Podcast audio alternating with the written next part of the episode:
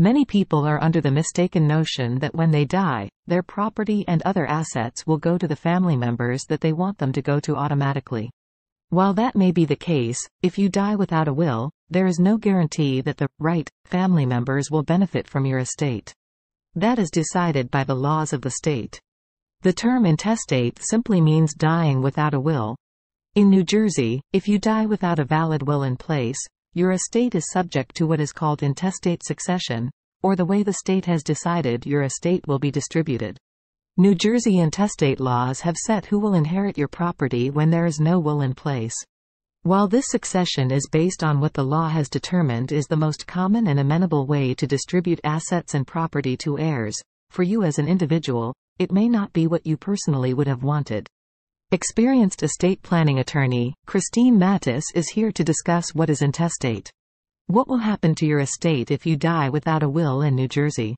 Intestate succession varies depending on what state you reside in. In New Jersey, intestate succession looks like the following. If you die with no surviving spouse, your children will inherit everything. If you have a surviving spouse, but no children or parents, your spouse inherits everything.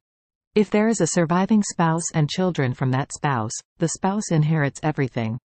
If there is a surviving spouse and children from your relationship together, but the spouse also has children from another relationship, the spouse inherits 25% of the intestate property, not less than $50,000 or more than $200,000, plus half of the balance. Your children will divide the rest. If there is a surviving spouse and you have children together and you also have children from another relationship, the spouse inherits 25% of the estate, not less than $50,000 or more than $200,000, and your children will divide the rest. If there is both a surviving spouse and surviving parents, the spouse inherits the first 25%, not less than $50,000 or more than $200, and 3/4 of the remaining estate. Surviving parents inherit the balance. If there are surviving parents but no surviving spouse or children, the parents inherit everything. If there is no surviving spouse, children, or parents, siblings will inherit everything. Intestate succession goes further to provide for grandparents, grandchildren, and stepchildren. Although it happens infrequently, if there are no surviving family members at all, the state gets the entire estate.